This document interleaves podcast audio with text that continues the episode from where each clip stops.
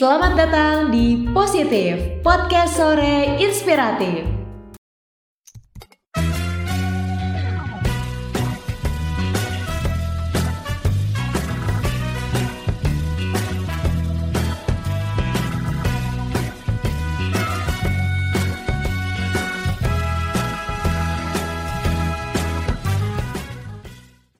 Halo halo hai, gimana nih kabarnya Solatif? Semoga baik-baik aja ya di mana pun kalian berada.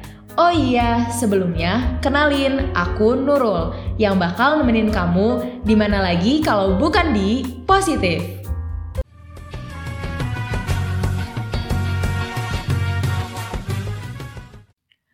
Terkadang aku berpikir, gimana ya rasanya jadi orang yang keluarganya tidak harmonis. Seorang teman pernah bercerita, dia kadang iri mendengar kisah harmonis tentang keluarga.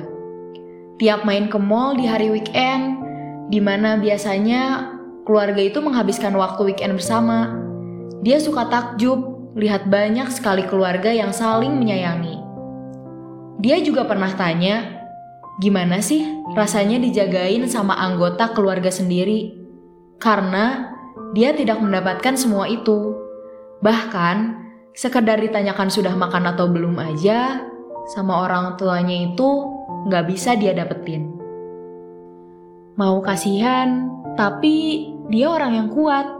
Dia keren, karena masih bisa bertahan di tengah keadaan yang bisa aja dia jadikan alasan untuk menyerah. Ah, untuk kalian yang tetap berdiri tegak di keluarga yang patah, pikiran tentang itu semua pasti berat ya. Bingung harus gimana. Untuk sekarang, mungkin kalian tidak bisa berbuat apa-apa selain diam dan berserah diri dengan keadaan. Tapi, kalian masih bisa mengubah masa depan.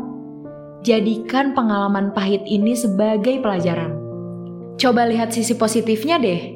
Jadikan motivasi Kelak, anak-anak kalian nggak boleh merasakan hal yang sama.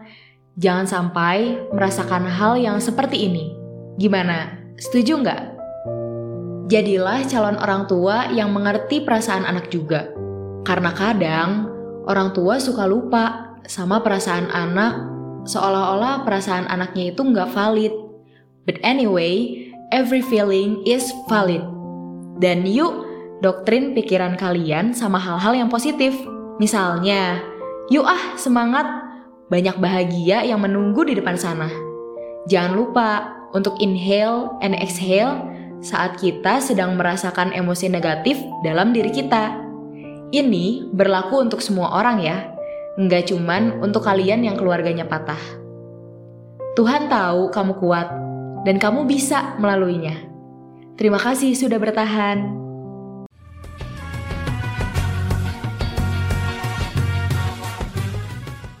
Kayaknya cukup segini dulu ya episode kali ini. Tapi buat kalian yang mau tahu informasi menarik lainnya, bisa cek Instagram profile at Skolefitra atau website www.skolefitrah.com. Dan jangan khawatir karena kita masih bisa bertemu di episode positif selanjutnya. Sampai jumpa lagi. Skolefitra, bahagia selaras fitrah.